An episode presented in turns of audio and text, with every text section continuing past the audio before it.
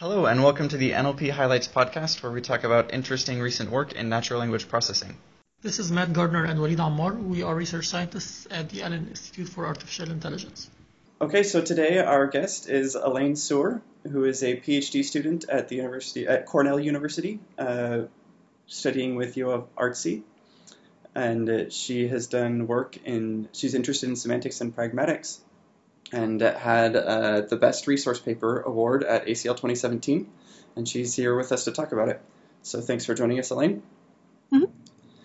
Um, this paper that we're going to talk about is titled A Corpus of Natural Language for Visual Reasoning. And uh, the paper introduces a data set uh, that pairs complex, synthetically generated images with human generated statements that describe them. And the task is to, is to decide whether this description is true or false. So, Alane, can you tell us what, what was your motivation for creating another data set? So, this project initially started as a, kind of a, wanting to study how certain linguistic phenomena like quantifiers were grounded in a visual environment. And we, we realized we want to extend this more to uh, situated visual reasoning. Um, we found that a lot of the focus in current vision and language datasets was in recognizing a diverse set of scenes and objects or compositionality of concepts, such as like a color and an object. Uh, but instead, we wanted to focus on compositional, compositionality of ling- linguistic phenomena like negation and coordination and counting. Okay, and, and, you said quantification there. I think that's a word that if you haven't studied linguistics or done semantics, you might not be too familiar with. Can you give some examples of the kinds of things you're talking about? Sure. So, uh, quantifier is a word like uh or the or all or some. And in this data set, for example, uh, you might have a sentence saying all of the blocks are blue. And in order to resolve that, you have to look at each block in the image. And if every single one of them is blue, then it's true. If anyone is not, they're not true. So that's grounding all to kind of the concept of every single one is blue. So, are there data sets already that handle this kind, these kinds of phenomena? So, there, uh, when we started working on this data set, there were not any that specifically focused on these kinds of uh, phenomena. Since then, there has been more focus on this. For example, the CLEVR data set that came out a few months before ours. Um, but at the time, ours was the first that we knew about to focus on this. Okay. Could you tell us a little bit about the construction of the data set, how the data was generated, both the images and the uh, natural language? Mm-hmm, sure. Uh, so first, uh, first step in, in our data collection process was generating images that would later be annotated.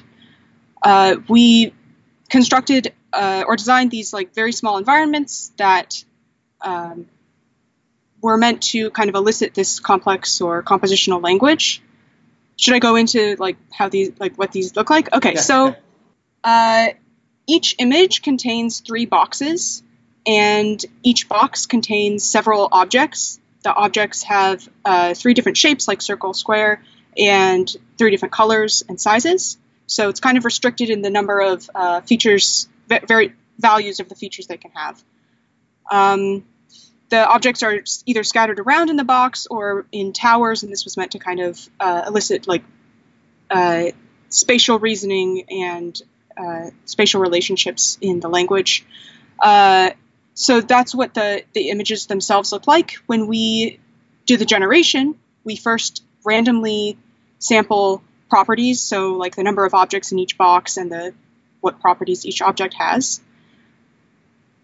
And for a specific sentence writing task, we will generate four images. And I'll go into like why we generate the four images later, I guess. But uh, we start by uh, generating two images randomly, like I described before. And with the last two images, we actually take all of the objects in the first two and permute them across the second two objects. So all the objects in the second two images are the same as the ones in the first two. Uh, so that's the g- image generation phase. The second phase is then now writing a sentence about this example. Uh, workers were instructed to write a sentence that was true about the first two images and false about the second two images. This was designed so that they were like required to kind of find similarities between images and also like differences. So kind of priming them for complex compositional language. Additionally, we um, because we did the permutation between uh, the objects in the top two images and the bottom two images, this forced them to not write trivial sentences like there is a blue object because all the objects will be present in both the true and false images. And, and in fact, it seems like this requires spatial descriptions, right? Because that's that's like the only thing that will that will be different between the two. Is that right? So the the things that will be different between the two are spatial relations. That's true, but because we have the three boxes, um, we now have boxes that contain different different objects. Oh, you're you're also permuting between the boxes. Yes, between okay. the boxes. I didn't too. catch that.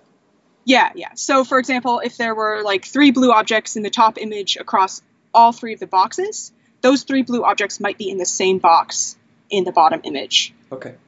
Yeah.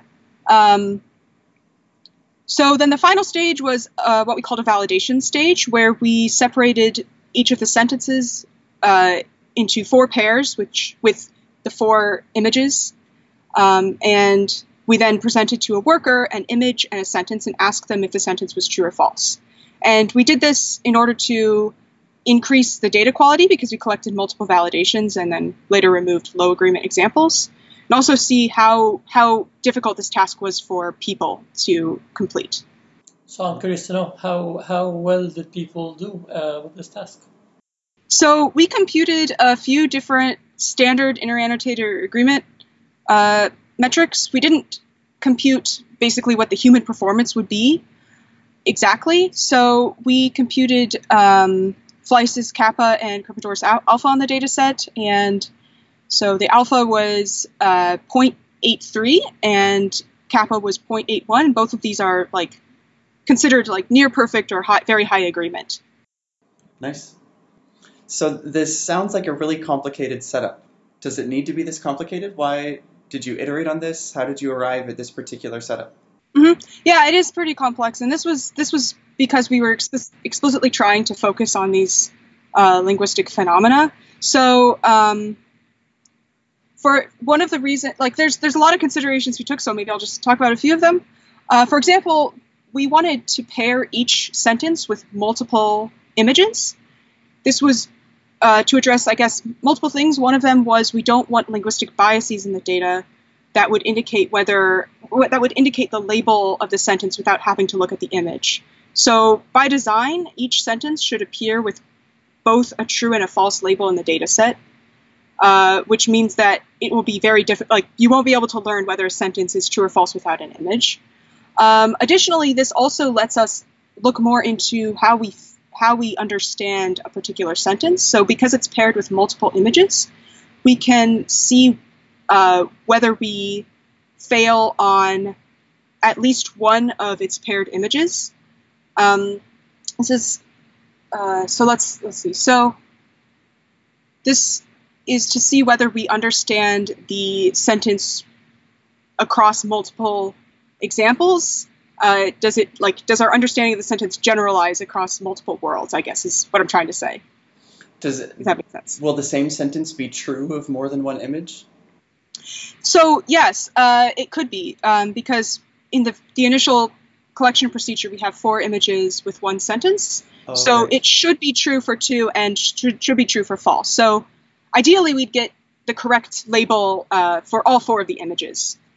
Okay. That could indicate we understand a little better. Yeah. So the um, the objects have multiple properties: their uh, shape, their color, their size, um, and location. Right? Uh, Mhm. Which of these did you find that the um, uh, the natural language generated uh, often referred to?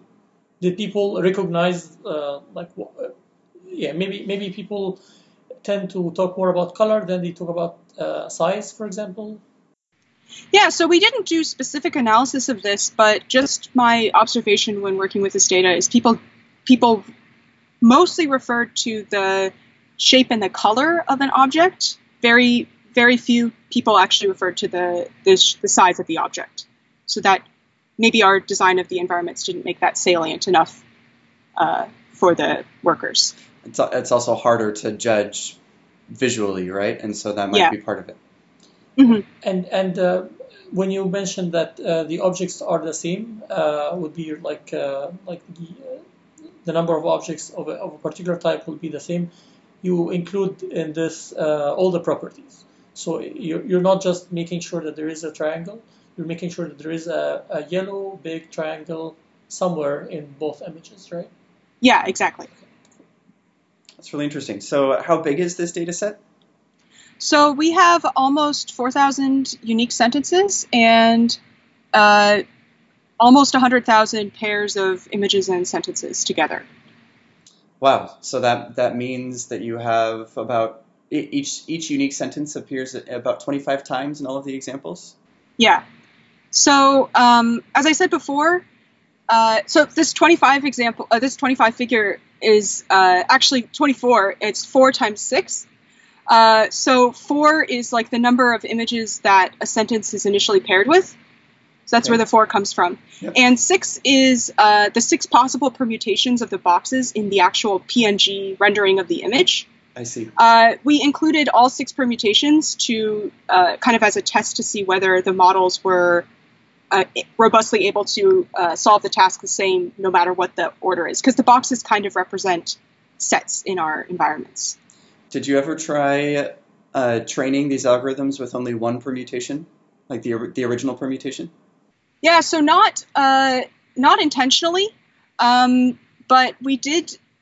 One of one of the parts of this data data set is that selecting a validation uh, set is is important. Like you have to be very careful about it because you don't want permutations to exist across both your training and your validation set. Right. So when we actually made that mistake, we found that it overfit a lot uh, on the validation set because it was able to learn, at least in this data set, it was able to learn the permutation. Um, so that was kind of cool. That's our result on that sort of thing. Yeah. That's so do you automatically assume that if um, if a statement is true for uh, a particular permutation of the boxes, it would also be true for the others, or do you have to ask a crowdsource uh, worker to check that? Yeah, so actually, that's another one of the the reasons we did the validation uh, step. We initially told the workers that they can't refer to the order of the boxes, but we wanted to make sure that they didn't by doing the validation. And in the validation, we actually do shuffle the boxes again to make sure that their answer is consistent. Nice. Um, so, how well do current systems do on this? So, we haven't actually tried the most like recent results on uh, other visual reasoning data sets like the relation networks or the end-to-end module networks. Um, we just haven't had time to do that yet, but we have gotten uh, some like preliminary submissions to the data set as far as uh, the structure representation of the images go. And I guess I haven't really talked about that, but um, basically doing semantic parsing on the sentence and then trying to execute it on these structured representations. And uh, those results are pretty promising, but the the authors have not published anything yet, so I can't really talk about it uh, in detail. So, what about what you presented in the paper? You have some baseline models. Yeah, right. So, um, so I guess I should make clear that we have two modalities to the data set. We have the images themselves, so the PNG renderings, and we also have this structured representation uh, that dictates like what objects and what properties are in the image. Um, so as far as the the PNG image renderings go, we tried some very simple baselines like uh, CNN and RNN encoding of the image and sentence, and then tried to classify classify them. We also applied the neural module networks approach to it, which did give us the highest uh, results on that modality. Um, as far as the structure representation goes, we uh, we constructed this huge set of features that um, basically parse the sentence uh, into features talking about like what numbers occur in the sentence and what are various counts of properties in the image, uh, and then just applied a maximum entropy classifier on on that, and that actually gave us the highest result in the data set. Hmm. So. I, I noticed the absence of any semantic parsers in the the work that uh, in your paper, uh, which was kind yeah. of surprising to me given your co-authors. And so, like, it, is this hard for semantic parsing? Like, why why was why didn't you run any of any of those? Well, honestly, uh, we uh, this was a short paper, so we didn't have a lot of room for that. We also uh, didn't want to spend a ton of time like trying to come up with seed examples. Um, so th- this is definitely something that we really want results on because we think it's it's very uh, it's a really cool approach. But we just we didn't have the time or the space space to do that yet. Okay, yeah, that makes sense. And uh, I guess you could think of the neural module networks as a kind of semantic parser that executes Yeah, on the image itself, right? Yeah, in a way. Okay. Um, so, as I read this paper, I thought one one criticism that people might have is that it seems totally artificial, right? You have synthetic synthetically generated images in this really contrived kind of domain. You have this really convoluted task uh, that forces people to write artificially complex language. I know I've um, I'm thinking particularly of folks at Google and Microsoft who, who like to say that they get real questions um, because that's what people are actually typing into to the query box, and they would never type anything quite so complex as this. Uh, so, um, what do you, what would you say uh, in response to these criticisms? Oh, sure. So, as far as the synthetic images go, uh, that choice was mostly um, there were, I guess, two motivations for that choice. One was that we could have some kind of structured representation that would allow for semantic parsing approaches. Uh, and the other motivation was that it made the, ta- the data collection procedure a lot easier to control. For example, by ensuring that objects in the images were consistent across the classes. Um, of course, though, this doesn't necessarily extend to real life applications of visual reasoning, such as like in robotics. So we're currently working on uh, developing an, another data set using using real images, um, photographs, with a similar data collection procedure. Uh, as far as the the language itself goes, it is pretty complex and somewhat convoluted, I think. But um, this kind of language is not difficult for people to understand, and it also, I think, is something that uh, does appear in the real world, maybe not in such a, a, con- a concentration as it does in this data set. But for example, if you have like a robot that's doing dishes for you, and you say, you know, put the plate on uh, in the cupboard so that the stacks of plates are the same height. Um, this is something that is not totally, uh, uh, I guess, no, someone might say this uh, expecting it to be able to be solved uh, correctly.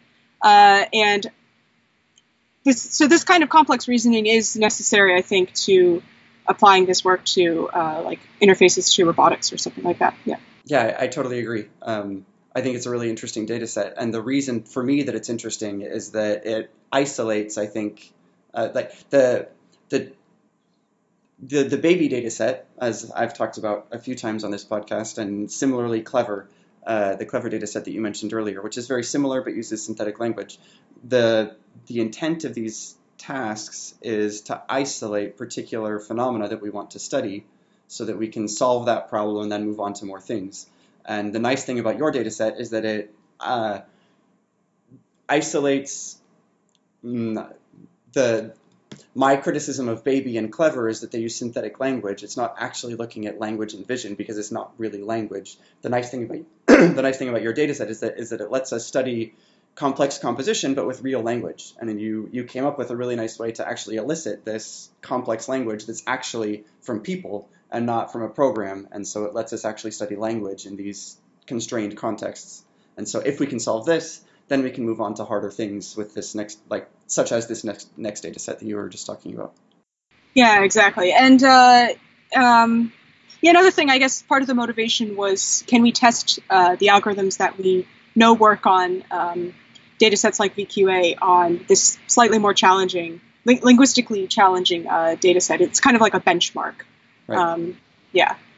Great. Um, I guess my last question for you, maybe Waleed has more, but my last question is, uh, I I do semantic parsing research, uh, so uh, we currently have the best result on the WikiTableQuestions dataset, which actually seems pretty similar in some respects to this dataset, uh, though it doesn't have images. It um, as, as a semantic parsing researcher, what is what is your pitch to me specifically?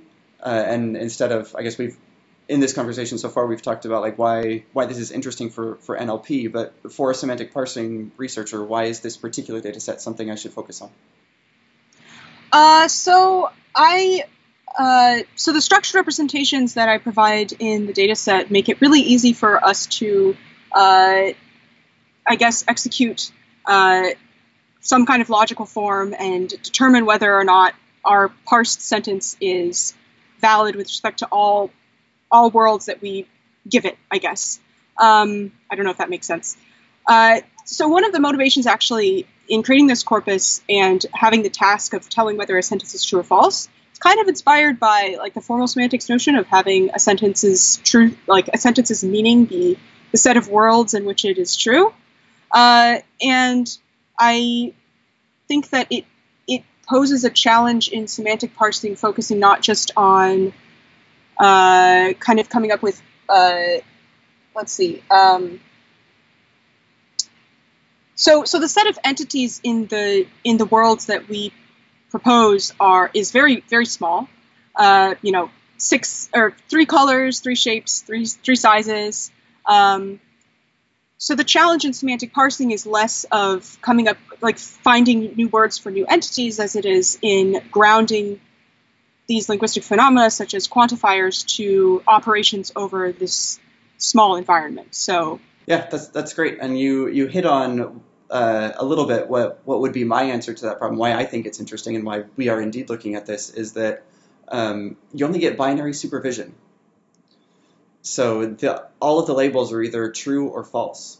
Whereas mm-hmm. with the WikiTableQuestions data set, the answers are um, they're cells and tables or sets of entities or other other numbers that are counts of things that this is your label. And Pasupat and had, had a nice paper showing how to do dynamic programming to enumerate a reasonable set of logical forms given um, these denotations, like the, the, the, actual answer. And uh, so that's a way to get from question answer supervision to logical form supervision. But with your data set, that it's it's a lot harder, right? You all, the best you can do is split your logical form space in half because you only get binary supervision. So you have to be a lot smarter in how you go from question answer supervision to logical form supervision. So it's, it's a really interesting thing to look at.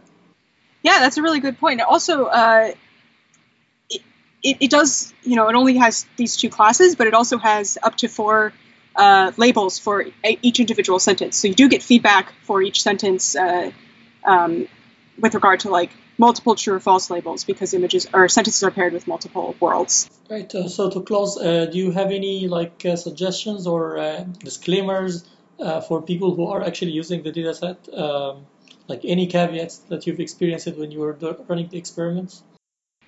Uh, so the major thing was choosing the validation set properly.